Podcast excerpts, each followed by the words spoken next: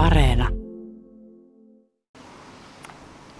No Luna Leikkainen, sulla olikin vähän erilainen aupair alku mitä muilla, koska te aloititte sen kymmenen päivän karanteenilla. Kukaan toinen ei ole tällaista tehnytkään. Juu, se oli tosi erilainen kokemus sinänsä, että se karanteeni oli kyllä silti mun mielestä ehkä sen reissun parhaimpia hetkiä, Okei. koska siinä oli niin erilainen tilanne, semmoinen, mitä ei todellakaan normaalissa elämässä tapahtuisi, että sä joudut asuun yhdessä kolmen tuntemattoman kanssa kymmenen päivää.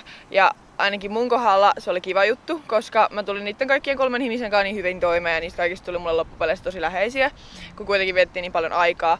Niin mun mielestä oli jopa ihan kiva, että siihen alku oli tämmönen niin kuin lähentävä kokemus.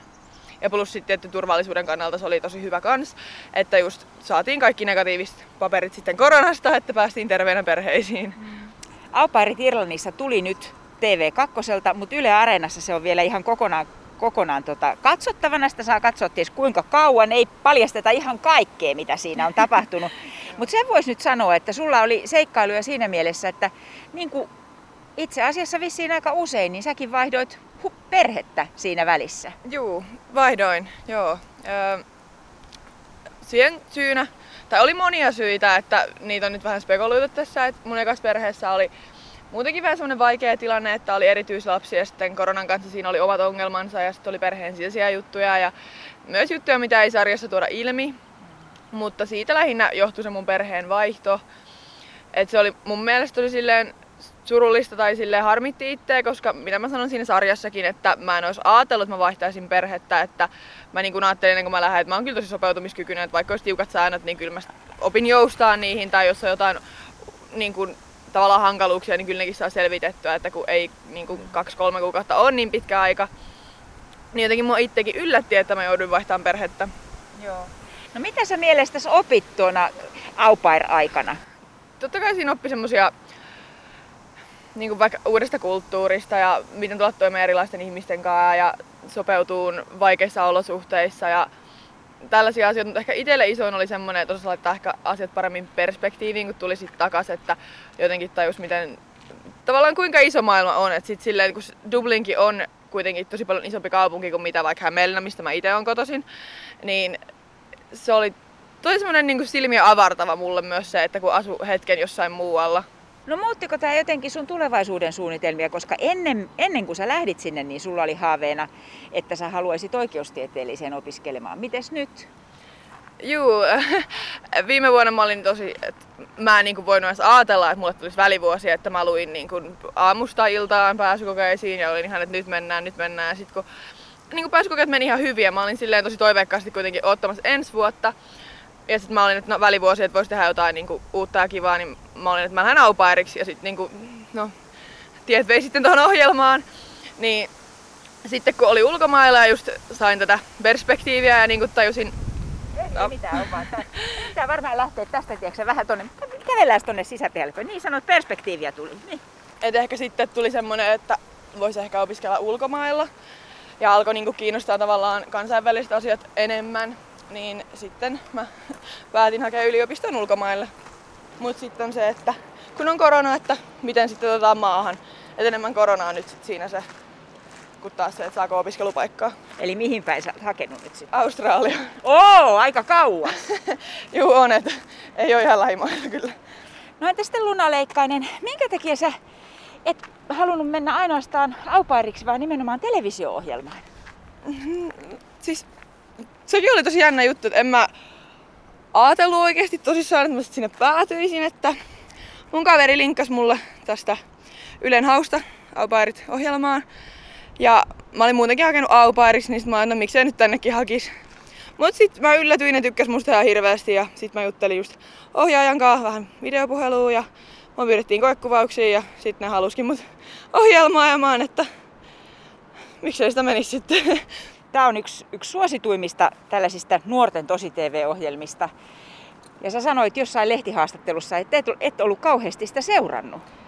Juu, en ollut kattonut aupaireja yhtäkään kautta. Et silloin kun mulle linkattiin siitä ohjelmasta, mä en edes tiennyt mikä se ohjelma on. Et mä en oikein seuraa reality-ohjelmia itse. en mä edes katsonut niitä silloin, kun mä hain, että mä vaan niinku olin, että joo, tää on nyt joku yleinen, että tää on varmaan ihan niinku järkevä ja niinku aupairi olo, että en mä, niinku, mä muutenkin menisin aupairiksi, niin sit mä en jotenkin kuvitellut, että se formaatti olisi hirveästi semmonen, mitä vastaan mä olisin, kun olisin muutenkin mennyt just tekemään kyseistä asiaa ulkomaille. Oletko se seurannut julkisuudessa nyt sitä keskustelua, mitä on käyty esimerkiksi näistä eri tosi-TV-ohjelmista ja sitten niihin osallistuvista nuorista? Oletko se seurannut sitä? Joo, mä katsoin sen dokumentin. Itse asiassa siinä oli just yksi aupaireissa ollut mm. hämeenlinalainen tyttö. Joo, mä katsoin sen, että siinä puhuttiin tavallaan niistä haittavaikutuksista ja mitä siitä voi seurata. Ja niin kuin, että siinä oltiin, oltiin otettu aupairit just yhdeksi näistä ohjelmista. Ja mä itse ehkä olin kuitenkin jonkin verran sen kanssa eri mieltä, koska mä koin, että itellä reissun aikana niin kuin kyseltiin hirveästi mun henkisestä hyvinvoinnista ja varmisteltiin, että mitä niin kuin mulla menee, että mä en itse ehkä jotenkin ymmärrä tätä. Ja sitten muistuteltiin aina, että joo, että jos tuntuu pahalta, niin voi mennä puhua jollekin, että aito media kustantaa. Ja niin kuin, pidettiin mun mielestä hyvää huolta just siitä, että henkinen terveys. Pysyy hyvänä. Sehän kuulostaa hyvältä, jos on niin, että sulle ei ole semmoinen tunne, että sua olisi niin kuin hyväksi käytetty tässä hommassa. Juu, ei. Että kyllä mä nyt kun jälkeenpäin katsoo niitä ohjelmia, niin ehkä loppujaksoista tulee semmoinen fiilis, kun on jotain tilanteita muunneltu silleen, miten ne on mennyt. Ja niin kuin, tavallaan haluttu antaa musta semmoinen ilkeä kuva. Niin ehkä siinä kohtaa mä olin vähän, kun et luin sitä sopimusta ja siinähän luovutetaan niin kuin, immateriaalioikeudet saa niin kuin, tavallaan käyttää miten haluaa näitä kuvamateriaaleja, niin sitten tavallaan niin kuin, kyllähän siinä oli semmoinen, että no mitäs jos ne leikataan jotenkin silleen, että näyttää pahalta.